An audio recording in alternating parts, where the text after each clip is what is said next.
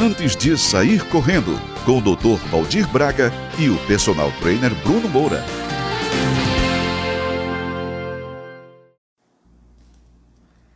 Fala galera! Hoje nós vamos tratar de um assunto muito importante para todo atleta de corrida. Nós vamos falar sobre o acompanhamento por um fisioterapeuta. E aí nada mais oportuno do que eu trazer a pessoa que tem cuidado de mim durante esses últimos anos, que é a Rayane. Tudo bom, Rayane? Olá, tudo bom? Rayane, fala um pouquinho sobre você, fala da sua formação, onde que você tem atuado ultimamente, como a gente se conheceu. Eu me chamo Rayane Guedes Muniz, sou formada pela Universidade Federal da Paraíba, atendo na Clínica Kínese e trabalho principalmente com técnicas de terapia manual e com trabalho no movimento humano, no tratamento de disfunções musculoesqueléticas no geral. Atuo na área de traumatortopedia e desportiva. E aí foi assim que eu conheci o Valdir, acompanhando atletas e divulgando meu trabalho em redes sociais. E ele entrou em contato comigo, a gente conversou um pouquinho e logo em seguida a gente agendou uma sessão, aproximadamente em março de 2019. E desde então a gente tem feito um trabalho de preparação para as maratonas dele. Acompanhei na maratona de Boston, em Chicago, e agora a gente está se preparando para a maratona de Tóquio e Londres. Isso, é isso mesmo. Eu lembro que a minha antiga fisioterapeuta tinha me abandonado, eu estava desesperado já no finalzinho da preparação para Boston, não foi? Isso. E aí a gente marcou um horário e eu fui lá conhecer o trabalho e gostei, e desde então a gente tem feito esse trabalho juntos aí nas últimas provas. Fala um pouquinho para mim sobre a importância do acompanhamento por um fisioterapeuta, principalmente na questão da prevenção das lesões. Bom, Valdir, é importante você ter tocado nesse ponto para a gente poder destacar a diferença entre ser acompanhado por um fisioterapeuta como uma forma de prevenção e procurar um fisioterapeuta quando você já está com alguma lesão. Quando o paciente já está lesionado, o trabalho do fisioterapeuta é voltado para recuperar aquela lesão, aquela questão X que ele sente e fazer com que ele siga e retorne ao esporte. Então tem duas questões, né? Tem a questão do atleta que quer fazer um trabalho de recuperação muscular para que ele não fique com lesão. Isso. E um trabalho de reabilitação do atleta que já se machucou e talvez seja o caso mais comum, que procura um fisioterapeuta para se reabilitar, não é isso? Exatamente. Existem essas duas situações e seria o ideal que todo mundo procurasse para não chegar ao ponto de lesionar. Mas a realidade é que a maioria das pessoas, quando procuram um fisioterapeuta, é quando já está lesionado, ou quando já está nas últimas mesmo. E aí, quando alguém procura a fisioterapia para prevenção, e eu prefiro colocar como uma manutenção, essa pessoa ela já não está lesionada. Ela está se cuidando para que algum incômodo que surgiu no corpo dela, por exemplo, não chegue a virar uma lesão, algum problema maior. No caso dos corredores, principalmente os maratonistas que fazem muitos treinos durante a semana, que ainda tem os treinos longos, normalmente uma vez por semana, e esse volume de treino vai aumentando à medida que vai se aproximando a data da prova, isso faz com que o corpo vá acumulando muita sobrecarga, que normalmente não dá tempo de recuperar entre um treino e outro. E aí, quando a gente não consegue recuperar, isso vai se acumulando, a musculatura sofre e as articulações sofrem, e a gente pode fazer uma comparação com o carro. Quando a gente compra um carro zero, ele dificilmente irá apresentar algum defeito e chegar a quebrar. Mas com o passar do tempo, e quanto maior a quilometragem rodada do carro, maior a chance desse carro ter deixado um prego. Então isso é importante, assim, porque a comparação ela é muito legal. No início do treinamento, no início do ciclo e tal, você está descansado, a capacidade elástica dos seus tendões, dos seus ligamentos, da musculatura, tá tudo ali zerinho, né? Isso. Mas você começa a preparação, aí começa a preparação para maratona, você vai fazendo uma progressão saudável de volumes, 30 km por semana, 40, 50, 60, 80, 100 km por semana, chega um ponto que esse carro começa a ficar cansado, né? As peças, né, vamos fazer uma analogia, vão se desgastando, e essas peças são as musculaturas, a capacidade elástica mesmo em absorver impacto de tendão, de ligamento. Então, realmente, se a gente não foca numa manutenção, a coisa fica bem complicada e isso pode resultar mesmo numa lesão, né? Isso, exatamente. Então, quando a gente vai aumentando a quilometragem do carro, chega um momento que a gente precisa levar o carro para fazer uma revisão, fazer um balanceamento, um alinhamento, checar como é que tá o motor. Então, fazendo essa analogia, quando a gente aumenta a demanda e a sobrecarga do nosso corpo, a gente precisa fazer alguns ajustes para não deixar chegar ao ponto da gente quebrar. É, porque se quebrar, tem que parar. Exatamente. E se parar, não treina. Se não treina, perde tudo que conseguiu até o momento que se machucou, não é isso? Isso. Então é preciso fazer um check-up com o fisioterapeuta, fazer sessões de recuperação muscular para que nada se acumule e para que ao final do ciclo de uma preparação para uma maratona, por exemplo, você chegue bem lá. Assim como também é importante fazer um acompanhamento com outros profissionais, um profissional de educação física, por exemplo, que vai condicionar o teu corpo, vai preparar o teu corpo, um nutricionista que vai levar, vai preparar a tua dieta e outros profissionais. Isso, na verdade, isso é importante. A gente, para ter um acompanhamento assim perfeito, num mundo perfeito, né, a gente precisa dessa tríade. O treinador, com formação em educação física, o fisioterapeuta para cuidar da recuperação, da prevenção de lesões e eventuais reabilitações, e o nutricionista para ajustar a dieta, né? E talvez um quarto profissional que fica em stand-by, que é um médico. Isso. Né? Um ortopedista, principalmente para poder prestar aquele socorro caso seja necessário, né? A gente espera que nunca chegue a esse ponto. E além de falar sobre esse trabalho multidisciplinar, é importante a gente destacar que quando a gente fala de prevenção de lesão, devemos levar em consideração a multifatoriedade e a individualidade biológica de cada indivíduo. Normalmente a gente não consegue apontar uma causa só para uma lesão e existem diversos fatores envolvidos. Então, além da fisioterapia, que atua contribuindo em alguns pontos, o atleta deve levar em consideração muitos outros pontos que estão envolvidos, como a alimentação, o sono, respeitar valores de carga e demanda, o volume de treino. Então, fazer um acompanhamento com o fisioterapeuta é extremamente importante, principalmente para aqueles que correm desejando obter bons resultados. Tanto fazer sessões de recuperação muscular, como também procurar um fisioterapeuta para fazer uma avaliação mais geral e ver se tem alguma coisa que precisa ser cuidada. Você tocou num ponto muito importante, né? Que são o que eu chamo de os pilares da performance. Né, que é você trabalhar não só a questão do treinamento, porque a gente foca muito em treinar, mas tem outros fatores, né, e hoje a gente está falando especificamente de um dos pilares, que é a recuperação muscular, onde a presença do fisioterapeuta é fundamental, mas os 5 pilares, ou os 6 pilares, né, se a gente considerar as relações interpessoais, tem que estar todos em equilíbrio, né? Então a gente precisa treinar bem, se alimentar bem, dormir bem, cuidar da nossa cabeça, ter uma cabeça muito boa, cuidar da nossa recuperação e da nossa relação interpessoal. Então é isso aí. Tratando especificamente dessa recuperação muscular, quais as principais técnicas que podem ser aplicadas para aquele atleta de corrida de rua? Bom, falando sobre a recuperação muscular em si, quando a gente faz treinamentos intensos, se prepara para uma competição, geralmente a gente exige muito do nosso corpo. Isso pode levar a danos musculares, inflamação tecidual, acúmulo de ácido lático, dor muscular de início tardio, fadiga. Então, as técnicas de recuperação muscular elas vão auxiliar, acelerar esse processo de reparação do tecido e, consequentemente, diminuir os sintomas. Aí, as técnicas têm como objetivo agilizar a recuperação da musculatura para que ele esteja pronto o mais rápido possível para o próximo treino ou para uma competição.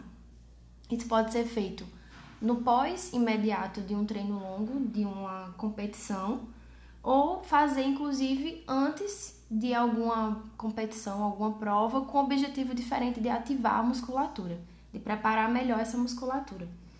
As principais técnicas são crioterapia, que normalmente é feita com imersão, botas pneumáticas de compressão, Game Read, que é um aparelho que ele faz a crioterapia associada à compressão.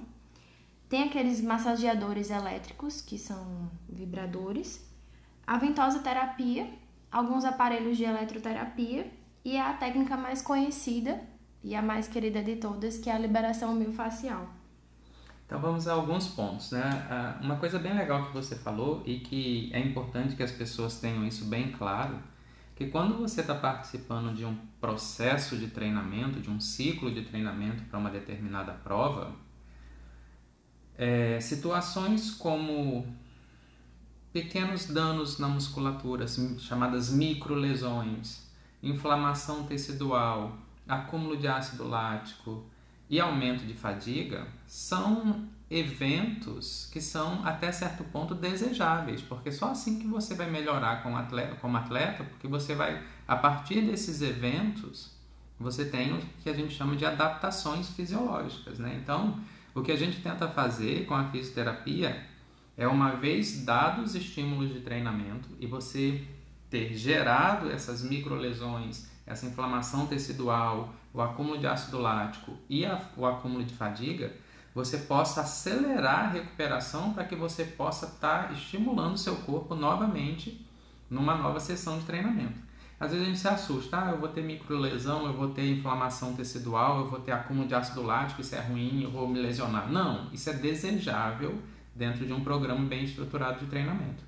O que a gente está tratando aqui são de maneiras de você poder se recuperar o mais rápido possível, ainda assim, tendo os benefícios das adaptações fisiológicas oriundas a partir desses estímulos, e esteja pronto para treinar forte e bem de novo, né? Então, a Rayane falou de algumas técnicas bem legais aqui. A crioterapia, as botas pneumáticas, citou as ventosas, os estimuladores elétricos e a liberação miofascial, né? Dessas técnicas, se eu chego para você e falo, olha, eu preciso, Rayane, que você me indique uma técnica como sendo a melhor para me preparar para que eu possa fazer um longão amanhã. Qual dessas técnicas você me indicaria e por quê? Olha, eu recomendaria a liberação miofascial, porque dentre as técnicas, ela é a que tem o melhor respaldo na literatura e as pessoas que são submetidas a essa técnica sentem uma resposta bem rápida e se sentem bem após a liberação miofascial. Eu sou testemunha disso. Eu posso dar o meu relato que eu sempre faço uma sessão de liberação miofascial antes dos meus treinos longos e, sem dúvida nenhuma, é o meu melhor treino da semana, porque eu corro bem mais solto, bem mais leve. Então, se eu também pudesse escolher uma dessas técnicas para fazer principalmente antes de um treino longo, eu escolheria a liberação miofascial. Fala um pouquinho, em linhas gerais, o benefício dessas técnicas de recuperação e de prevenção de lesão. Bom, essas técnicas, elas funcionam basicamente pela alteração do fluxo sanguíneo. E o fluxo sanguíneo é responsável pela nutrição e oxigenação do tecido. Então, aumentando a circulação sanguínea, há uma melhora na vascularização, favorecendo a regeneração do tecido, há uma remoção do lactato e das toxinas, uma diminuição do processo inflamatório muscular, também há a liberação de endorfina, que promove um relaxamento global e diminuição das tensões na musculatura, uma estimulação e regeneração das fibras musculares e maximiza a recuperação e minimiza o aparecimento de alguma lesão. Ou seja, a combinação dessas técnicas só traz benefício para os atletas no longo prazo, né? Isso.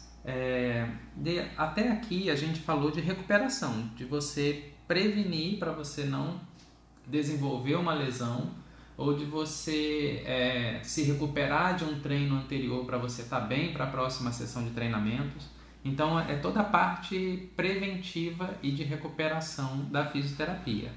Mas mesmo a gente fazendo tudo isso, a gente sabe que ao longo de um ciclo de treinamento, a gente ainda está suscetível a algum tipo de lesão. Então agora nós vamos mudar o nosso foco para falar um pouquinho sobre uma situação onde aconteceu uma lesão, né? E a lesão, ela pode acontecer por vários motivos e várias origens. Talvez a mais comum, ou as duas formas mais comuns de lesões são, primeiro, excesso de volume, que o termo em inglês para isso é o overuse, quer dizer, você usar demais aquela articulação, mais do que você deveria, sem seu corpo estar preparado para aquilo. E a segunda causa é o excesso de intensidade, é você treinar numa intensidade muito mais forte do que o seu corpo pode funcionar.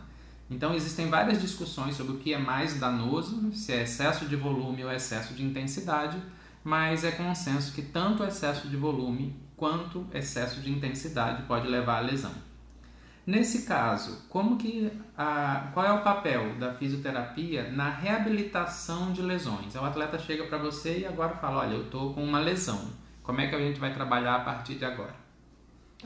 Então, quando o paciente já chega com alguma lesão, a abordagem já é diferente de uma recuperação muscular, digamos. A gente vai trabalhar em cima daquela lesão para que ele retorne o mais rápido possível para o esporte. Então, quando o paciente chega com alguma lesão, a gente primeiro precisa avaliar o paciente, ver o que é que está acontecendo e traçar os objetivos e o plano de tratamento para aquele paciente. Uma coisa importante a ser feita nesse processo é analisar bem se o paciente ele pode continuar nos treinos ou se ele precisa se afastar um pouco e ficar um tempinho parado. Ou, no caso, também pode acontecer uma diminuição no volume de treino. Então, isso é uma questão que deve ser analisada com cuidado. Porque, normalmente, quem corre gosta muito de correr e é muito difícil você chegar para um corredor e falar para ele que ele vai ter que parar de correr, passar um tempo sem treinar. Então isso tem que ser analisado com muito cuidado. Verdade, isso aí é a morte. Falar para um corredor que ele não vai correr mais é arrumar um inimigo. É isso aí. E a gente também tem que ter o cuidado de não deixar de falar para ele que ele não vai poder correr, que ele vai ter que se afastar, porque às vezes se isso não acontecer pode piorar o caso dele. Então tem que ter uma sensibilidade muito grande aí em perceber e ter uma firmeza em falar para esse corredor se ele deve ou não continuar nos treinos. Tá, e aí foi decidido que ele não vai continuar mais. Digamos que ele tenha uma inflamação da banda iliotibial. Qual seria a conduta?